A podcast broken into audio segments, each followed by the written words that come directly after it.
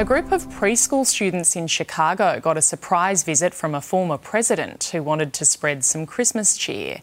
Barack Obama got a warm welcome when he arrived wearing a Santa hat and carrying a bag full of goodies. Calling himself Skinny Santa, President Obama sat down and read a Christmas story to the very excited class.